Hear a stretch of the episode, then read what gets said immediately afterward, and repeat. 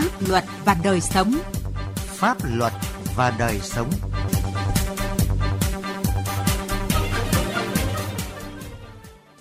Thưa quý vị và các bạn, trong cuộc sống, nguy cơ cháy nổ, sự cố, tai nạn luôn tiềm ẩn, gây ra rủi ro, thiệt hại khôn lường về người và tài sản. Để hạn chế được những nguy cơ này và giảm thấp nhất thiệt hại xảy ra, việc chủ động phòng chống và chấp hành nghiêm những quy định pháp luật về phòng cháy chữa cháy là giải pháp có ý nghĩa quan trọng nhất. Chương trình Pháp luật và đời sống hôm nay đề cập nội dung này.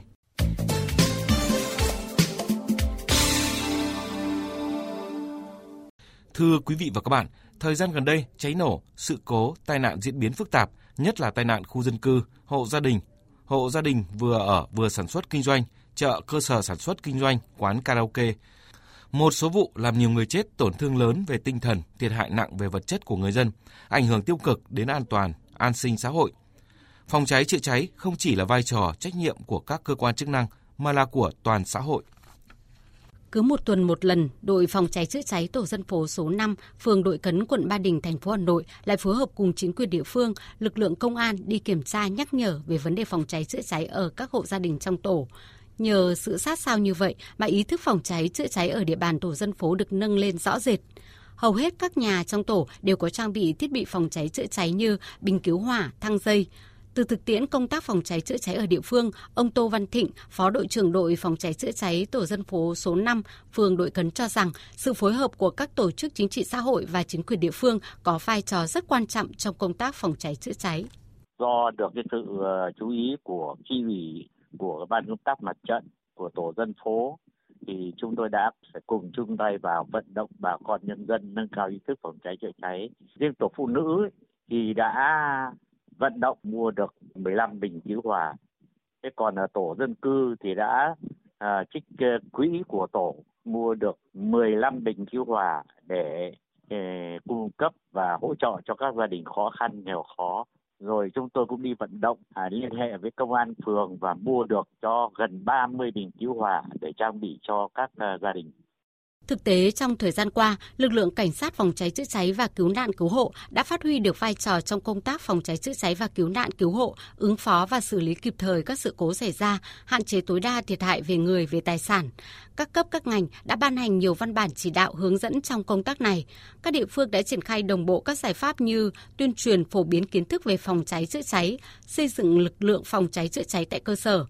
người dân và doanh nghiệp cũng đã có ý thức hơn đối với công tác này, phát huy hiệu quả phương châm 4 tại chỗ, chỉ huy tại chỗ, lực lượng tại chỗ, phương tiện tại chỗ, vật tư và hậu cần tại chỗ, xây dựng và nhân rộng các mô hình phong trào như tổ liên gia an toàn phòng cháy chữa cháy, điểm chữa cháy công cộng, cụm tuyến dân cư an toàn về phòng cháy chữa cháy. Đặc biệt, có nơi người dân còn thành lập các mô hình xe chữa cháy tự chế, đội chữa cháy tự nguyện.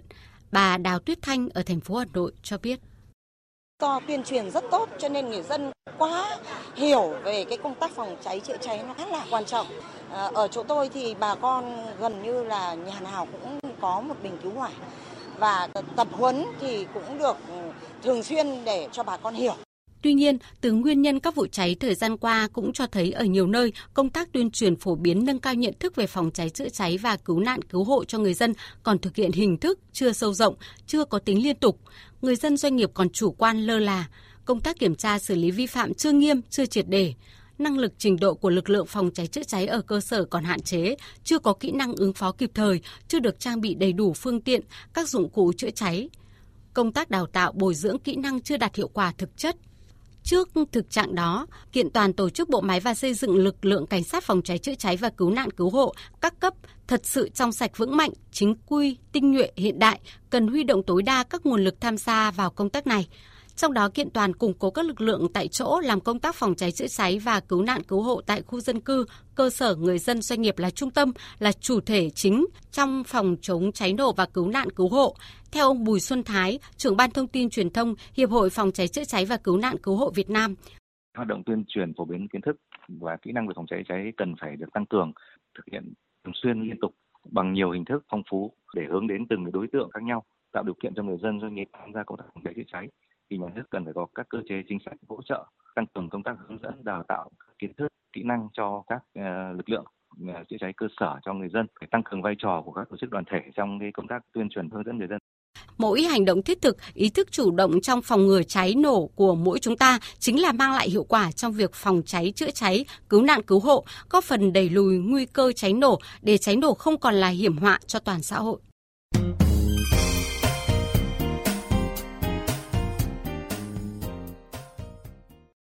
Thưa quý vị và các bạn, thời gian qua, mô hình tổ liên gia an toàn phòng cháy chữa cháy và điểm chữa cháy công cộng được triển khai tại các địa bàn dân cư đã mang lại nhiều hiệu quả thiết thực, góp phần nâng cao nhận thức của người dân trong việc thực hiện các biện pháp đảm bảo an toàn phòng cháy chữa cháy và cứu nạn cứu hộ. Tại thành phố Hà Nội, các tổ liên gia an toàn phòng cháy chữa cháy như những cánh tay nối dài của lực lượng chữa cháy chuyên nghiệp nhằm mục tiêu báo động kịp thời, sẵn sàng về phương tiện, nhanh chóng huy động người dân tham gia chữa cháy, chớp lấy thời điểm vàng, sẵn sàng chữa cháy, cứu nạn cứu hộ. Những hiệu quả thực tế của mô hình liên gia cho thấy cần phát triển, nhân rộng mô hình này một cách sâu rộng hơn. Mới đây, mô hình tổ liên gia an toàn phòng cháy chữa cháy đầu tiên tại phường Hàng Gai, thành phố Hà Nội được thí điểm thực hiện. Với địa bàn phố cổ có nhiều căn nhà với diện tích nhỏ, nằm ngõ sâu, mô hình được triển khai sẽ giúp phát hiện, và thông báo sự cố cháy nhanh nhất, qua đó nâng cao hiệu quả phòng ngừa hạn chế thấp nhất nguy cơ cháy nổ, lây lan đám cháy. Đặc biệt mô hình này có nút ấn và chuông báo cháy giữa các hộ gia đình trong tổ liên gia được liên kết với nhau. Vì vậy, khi ấn bất kể nút ấn nào thì toàn bộ chuông của các hộ gia đình đều phát tín hiệu. Các thành viên hộ gia đình cũng được hướng dẫn và cài đặt sử dụng thành thạo ứng dụng trên điện thoại thông minh qua app báo cháy 114 trong đó, danh sách thành viên trong tổ liên gia được cập nhật để sử dụng tính năng tôi an toàn, thông báo an toàn khi xảy ra cháy nổ tai nạn sự cố. Bà Thái Thị Liên ở phường Hàng Gai, thành phố Hà Nội nói. Thành lập tổ liên gia đầu tiên của chúng tôi trong ngõ, thì bà con rất là phấn khởi. Tất cả bà con chúng tôi trong tổ liên gia đã được huấn luyện 3 đến 4 lần để giúp người dân nắm bắt nhanh và có kết nối nhanh thông tin về khu vực cháy, từ đó chủ động tham gia phòng cháy chữa cháy, Thiếu tá Trần Trung Kiên, Phó trưởng Công an phường Hàng Chống, thành phố Hà Nội cho biết. Tại mô hình liên gia này thì chúng tôi đã xây dựng à, kết hợp giữa việc mà người dân tự trang bị bình phòng cháy cháy trong hộ gia đình, đồng thời là sẽ xây dựng các điểm chữa cháy công cộng tại khu vực ngõ cũng như là khu vực phía ờ, trước khu dân cư ở các hộ gia đình ở mặt tiền đều trang bị những cái chuông báo cháy tự động. Với ý nghĩa và hiệu quả thiết thực mô hình liên gia phòng cháy chữa cháy đã được triển khai thực hiện ở nhiều địa phương trong cả nước. Mô hình này nhằm thực hiện tốt bốn phương châm tại chỗ, gồm lực lượng, phương tiện, chỉ huy, hậu cần tại chỗ, nhân dân là trung tâm, phát huy mọi nguồn lực, động lực trong nhân dân, đặc biệt hữu ích đối với những địa bàn nằm trong ngõ sâu, các phương tiện phòng cháy chữa cháy không dễ đi vào. Ông Lê Minh Hải, trưởng phòng công tác phòng cháy Cục Cảnh sát Phòng cháy chữa cháy và Cứu nạn Cứu hộ, Bộ Công an nhận định. Vừa qua, các tổ liên gia cũng đã kịp thời phát hiện sự cố cháy nổ tại các hộ gia đình và kịp thời triển khai con người phương tiện để tổ chức chữa cháy cứu nạn cứu hộ, ngăn không để cháy lan, cháy lớn và gây thiệt hại về người. Việc xây dựng các tổ liên gia an toàn phòng cháy cháy là nhằm phát huy hiệu quả cái phương châm bốn tại chỗ nhằm duy trì cái công tác phòng cháy chữa cháy tại khu dân cư, hộ gia đình giúp cho các hộ gia đình à, người dân giúp đỡ lẫn nhau trong thực hiện cái công tác phòng cháy chữa cháy. Mô hình liên gia phòng cháy chữa cháy là cách làm sáng tạo hiệu quả, góp phần giảm thiểu nguy cơ cháy nổ và tạo được sự gắn kết xóm làng, thôn bản. Việc hình thành các tổ liên gia an toàn phòng cháy chữa cháy đã có tác động tích cực đến ý thức của người dân. Nếu như trước kia, hầu hết mọi người đều xem công tác phòng cháy chữa cháy là nhiệm vụ của lực lượng chức năng cũng như chưa có nhiều kinh nghiệm, kiến thức phòng cháy chữa cháy thì giờ đây người dân đã tự giác và chủ động hơn trong công tác này. Nhờ đó hạn chế tối đa thiệt hại về người và của, góp phần đảm bảo an ninh trật tự ngay tại địa bàn cơ sở. Sau một thời gian đi vào hoạt động với những kết quả ghi nhận được, hiện nay chính quyền các cấp và lực lượng công an đang tiếp tục phổ biến, tuyên truyền nhân rộng ra trong toàn thành phố để nhằm huy động và lan tỏa mạnh mẽ tinh thần toàn dân tham gia phòng cháy, chữa cháy.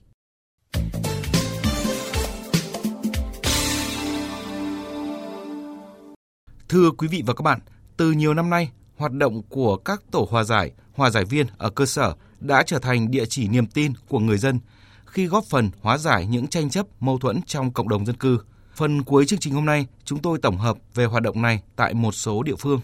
6 tháng đầu năm nay, cả nước đã tiếp nhận hơn 53.000 vụ việc hòa giải, tỷ lệ hòa giải thành đạt 79%. Nhiều địa phương có cách làm sáng tạo như tổ chức hội thi hòa giải viên giỏi trên địa bàn tỉnh, tổ chức thi tìm hiểu pháp luật cho hòa giải viên, ban hành quy định tiếp nhận xử lý thông tin qua đường dây nóng về hoạt động hòa giải ở cơ sở. Duy trì nền nếp mỗi tháng, từng tổ hòa giải họp một lần và định kỳ 3 tháng, cán bộ theo dõi công tác hòa giải của xã họp giao ban cùng các tổ hòa giải trong xã để trao đổi nghiệp vụ và nắm bắt các chủ trương chính sách pháp luật của Đảng, Nhà nước mới ban hành tổ chức hội nghị bồi dưỡng kiến thức pháp luật và kỹ năng hòa giải ở cơ sở cho các hòa giải viên theo hướng cầm tay chỉ việc. Trên địa bàn tỉnh Bắc Giang hiện có hơn 2.100 tổ hòa giải với gần 14.300 hòa giải viên là bí thư chi bộ, trưởng thôn, tổ trưởng tổ dân phố, chi hội trưởng các chi hội, cựu chiến binh, người cao tuổi, hội phụ nữ.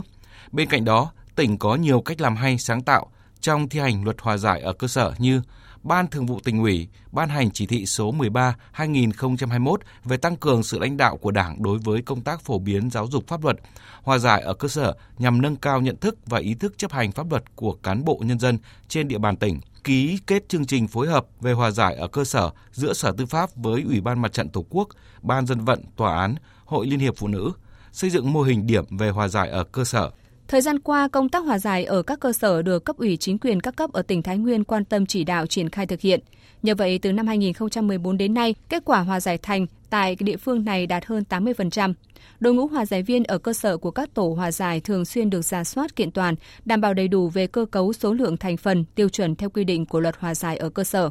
Đến nay trên địa bàn tỉnh có gần 2.250 tổ hòa giải ở cơ sở với hơn 16.500 hòa giải viên. Để kịp thời khắc phục những tồn tại hạn chế trong công tác hòa giải ở cơ sở, Ban Thường vụ tỉnh ủy Sóc Trăng đã ban hành chỉ thị số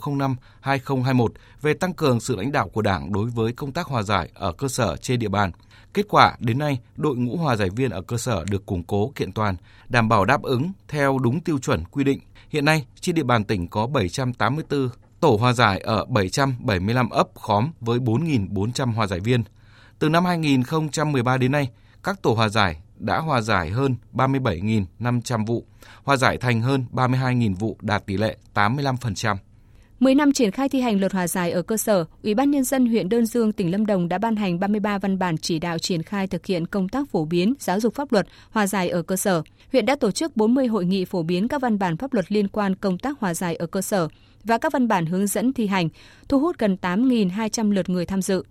phối hợp với Trung tâm Chính trị huyện mở 9 lớp tập huấn kỹ năng nghiệp vụ hòa giải viên cơ sở cho gần 1.400 lượt hòa giải viên cơ sở tham dự. Các tổ hòa giải đã tiến hành hòa giải 990 vụ việc.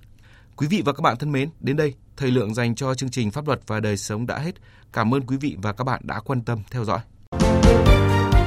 Các trường hợp người dưới 18 tuổi được trợ giúp pháp lý. Theo quy định tại Điều 7 Luật trợ giúp pháp lý năm 2017, các trường hợp người dưới 18 tuổi sau đây sẽ được hưởng dịch vụ trợ giúp pháp lý miễn phí của nhà nước, trẻ em, người dưới 16 tuổi, người bị buộc tội từ đủ 16 tuổi đến dưới 18 tuổi, người từ đủ 16 tuổi đến dưới 18 tuổi là bị hại trong vụ án hình sự thuộc hộ nghèo, cận nghèo hoặc là người được hưởng trợ cấp xã hội hàng tháng theo quy định pháp luật. Khi gặp vướng mắc tranh chấp pháp luật, người dưới 18 tuổi thuộc trường hợp nêu trên hoặc người thân của họ có thể đến Trung tâm trợ giúp pháp lý nhà nước thuộc Sở Tư pháp tỉnh, thành phố trực thuộc Trung ương, nơi cư trú hoặc tổ chức tham gia trợ giúp pháp lý tại địa phương để được trợ giúp pháp lý miễn phí. Họ có thể yêu cầu trợ giúp pháp lý theo các hình thức sau đây. Tham gia tố tụng, bào chữa, bảo vệ quyền và lợi ích hợp pháp trước các cơ quan tiến hành tố tụng, công an, viện kiểm sát, tòa án. Tư vấn pháp luật, hướng dẫn, đưa ra ý kiến, giúp soạn thảo văn bản liên quan đến tranh chấp, khiếu nại, vướng mắc pháp luật, hướng dẫn giúp các bên hòa giải, thương lượng, thống nhất hướng giải quyết vụ việc. Đại diện ngoài tố tụng trước các cơ quan nhà nước có thẩm quyền khác để bảo vệ quyền và lợi ích hợp pháp. Quý thính giả liên hệ Trung tâm trợ giúp pháp lý nhà nước tỉnh, thành phố nơi cư trú để biết thêm thông tin chi tiết hoặc có thể truy cập cổng thông tin điện tử Bộ Tư pháp, trang thông tin điện tử trợ giúp pháp lý Việt Nam, trang thông tin điện tử của Sở Tư pháp địa phương hoặc gọi về Cục trợ giúp pháp lý Bộ Tư pháp theo số điện thoại 024 6273 9631 để được cung cấp thông tin liên hệ.